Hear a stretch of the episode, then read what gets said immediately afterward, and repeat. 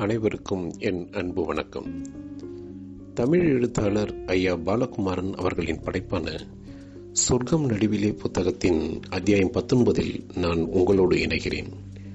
உங்களுக்காக அத்தியாயம் பத்தொன்பதை வாசித்தளிப்பது மயிலாடுதுறை லெனின் பிரேம்சந்திரன். சென்ற அத்தியாயத்தில் நாம் என்ன கேட்டோம் என்பதை சுருக்கமாக இதோ நாம் பார்ப்போம். கேசவன் நாராயணனும் பெண் வீட்டாரும் பரஸ்பரம் சகல விஷயங்களும் பேசிக்கொள்கிறார்கள் பெண் வீட்டாரில் வயோதிகர் ஒருவர் அடுத்த முறை போர்க்களத்தில் உங்கள் மடியில் யாரேனும் சாகும்போது அவரை விசாரித்து அறியுங்கள் என்று சொல்வதை கேசவ நாராயணன் திகைப்புடன் கூர்ந்து கவனித்து ஏற்றுக்கொண்டு பின்னர் பெண் வீட்டாரிடமிருந்து விடைபெற்று செல்கிறார். சில தினங்களில் பெண் வீட்டார் மற்றும் அவரது கிராமத்தார் இவர்கள் வீட்டை கடந்து போவது வழக்கமாகிறது. இதை ஒட்டி கேலியும் அனுசரணையான பேச்சும் கேசவன் நாராயணன் வீட்டில் நிகழ்கிறது. தந்தையும் தனக்கு எவ்வாறு தந்திரமாக திருமணம் செய்து வைக்கப்பட்டது என்பதை தெரிவிக்கிறார். சில நாட்கள் கழித்து திருபுவனம் சந்தையில் நல்ல குதிரை வாங்கலாம் என்று கேசவன் நாராயணன் செல்கிறார். ஒரு வணிகர் இவரிடம் உபதளபதியாரே உமது கொடுமைக்கு ஒரு அளவே இல்லையா? என்று கேட்க ஏது மரியாதை கேசவன் நாராயணன் திகைப்புடன் வணிகரிடம் என்ன நடந்தது? என்று கேட்டு அறிந்து கொள்கிறார். தன் வருங்கால மனைவி நப்பின்னை குதிரையேற்றம் கற்றுக்கொள்ள முற்பட்டு காலில் அடிபட்டு வீட்டில் இருப்பதை அறிந்து நப்பின்னையின் செயலை மனதிற்குள் கழிந்து கொண்டு அவள் வீட்டிற்கு செல்கிறார். அங்கே வழியில் முழுகிக் கொண்டிருந்த நப்பினை கோபத்துடனும் பரிதாபத்துடனும் பார்க்கின்றார். இனி என்ன நடக்கப் போகிறது என்பதை அத்தியாயம் பத்தொன்பதில் நாம் கேட்போம். வாருங்கள் அத்தியாயம் பத்தொன்பதில் நாம் பயணிப்போம். ஜெய விஜயி பவ. நான் கேசவன் நாராயணன் சோழ தேசத்தின் உபதளபதி. அரசர் படையில் வேலைக்கு சேரும் முன் திருமணம் நல்லது என்றார்கள். நப்பின்னை என்கிற பெண்ணை சொன்னார்கள். நப்பின்னை நிறம் கருப்பல்ல. பெரிய சிகப்பழகி என்றும் சொல்ல முடியாது.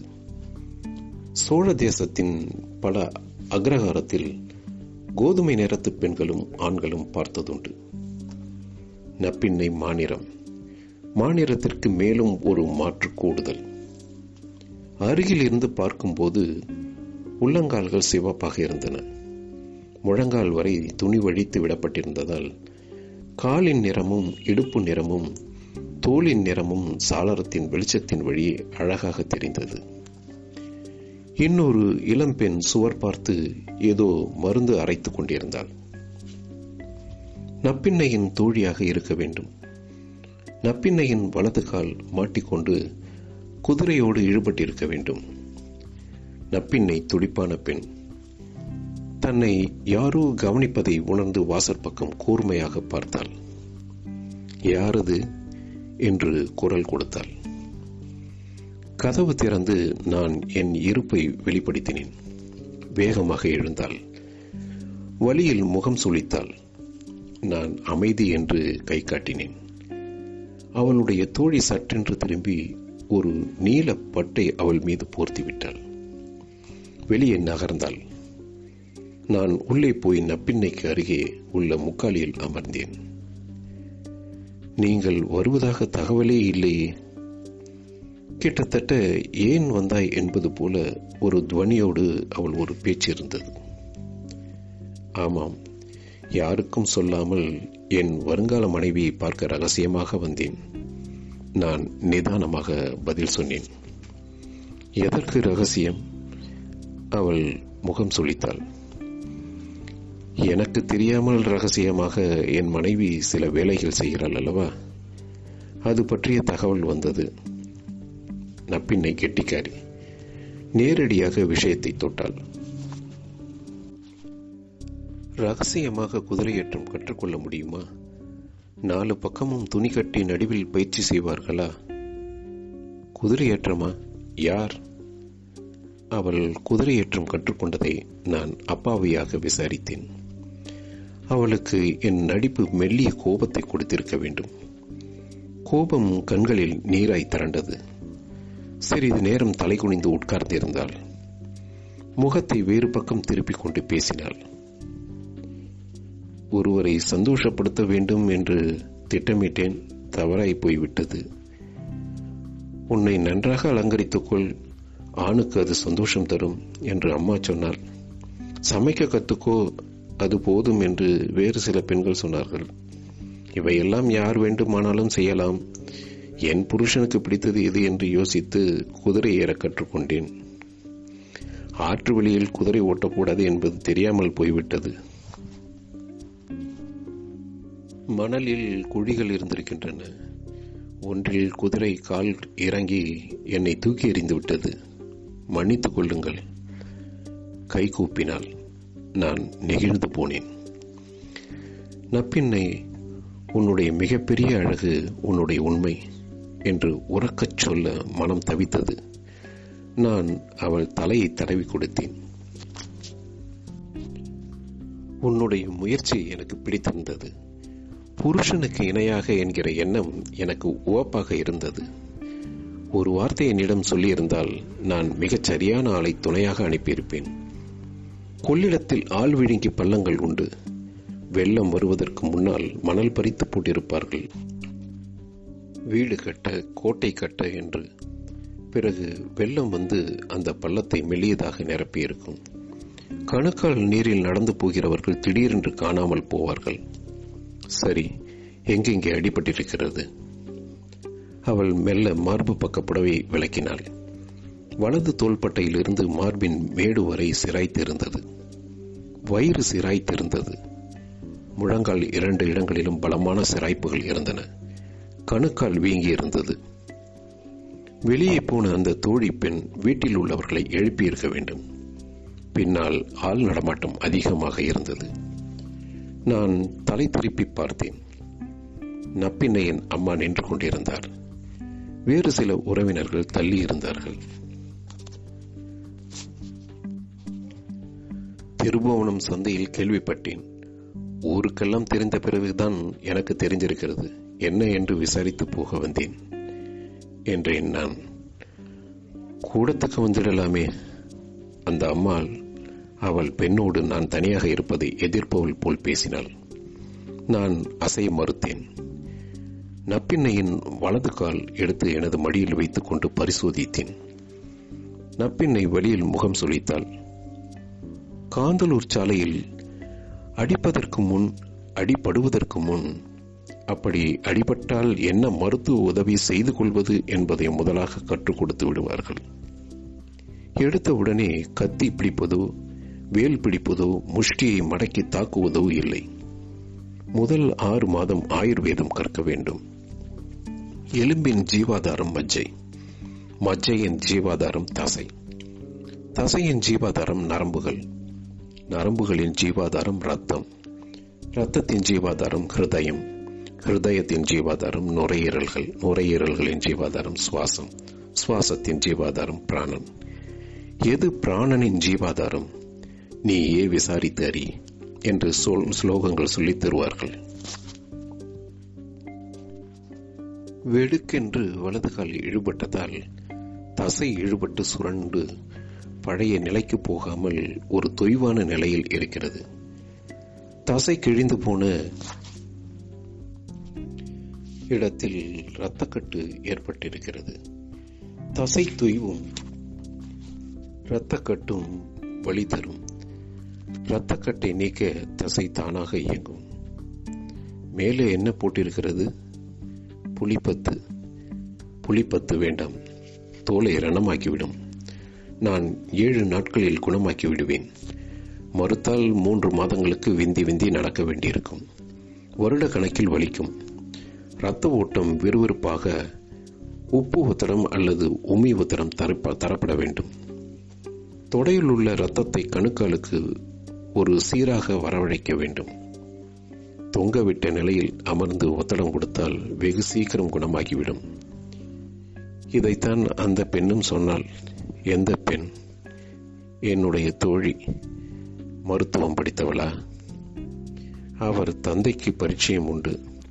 சேர தேசத்திலிருந்து வந்தவரிடம் இவர் வைத்தியம் பிடித்தவர். ஒத்தனத்திற்கு ஏற்பாடு பண்ண சொல்லு. அந்த பெண்ணை கூப்பிடு. அந்த பெண் ஓடி வந்து தணலும் தணல் மீது இரும்பு தட்டும் வைத்தாள். உப்பும் உமியும் கலந்த மூட்டையை கொண்டு வந்தாள். நல்லெண்ணெயை பானையில் கொண்டு வந்து வைத்துவிட்டு சிறு சிறு குப்பிகளை கொண்டு வந்து காண்பித்தாள். அந்த பளிங்கு குப்பிக்குள் நல்ல தைலங்கள் இருந்தன. அந்த பெண்ணை வியப்போடு பார்த்தேன். இவையெல்லாம் என் வீட்டில் உள்ளவை. மற்றபடி ஒத்தடம் கொடுக்கவோ வழி நீக்கவோ சுலுக்கு எடுக்கவோ எனக்கு தெரியாது. நீங்கள் கற்றுக் கொடுத்தால் தெரிந்து கொள்ள அவளாக இருக்கிறேன்.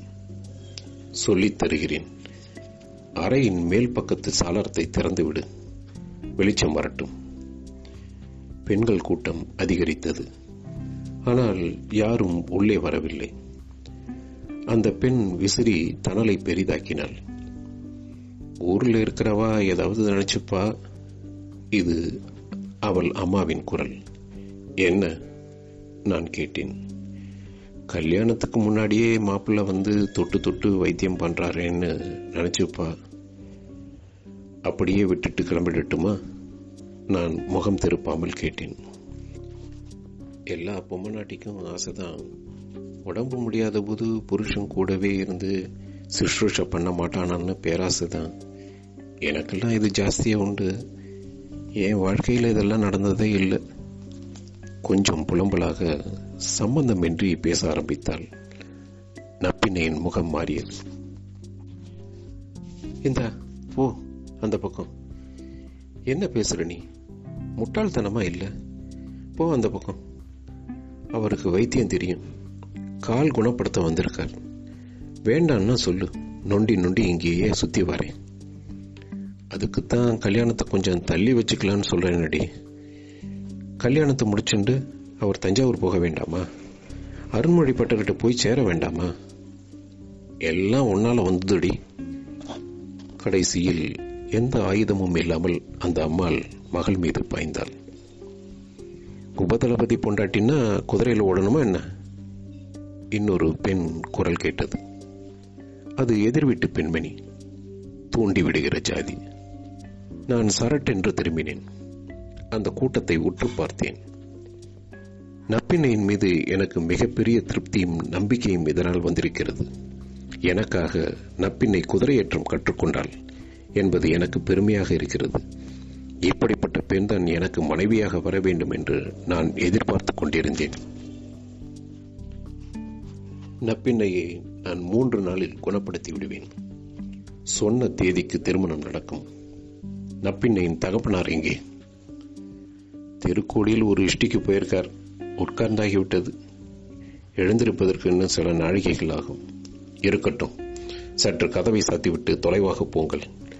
வீட்டில் தேவையற்ற கூட்டம் வேண்டாம். நான் உரத்த குரலில் உத்தரவு போல சொல்ல அந்த கூட்டம் சரசரவென்று கலைந்தது. நப்பின்னையின் காலை ஒரு பக்குவத்தில் வைத்து நல்லெண்ணெயில் சில தைலங்கள் சேர்த்து நன்றாக உருவி முழங்காலிலிருந்து கணுக்கால் வரைக்கும் உமி ஒத்தடம் கொடுக்க உப்பு சூட்டிலும் உமியின் சூட்டிலும் தசைகள் இலக ஆரம்பித்தன. காலை அசைக்கச் சொல்லி கொடுத்தேன். அந்த பெண்ணுக்கு எந்த தசை முறுக்கி இருக்கிறது என்பதை பிரித்து காட்டினேன். இந்த தசை இழுபட்டு கிடக்கிறது.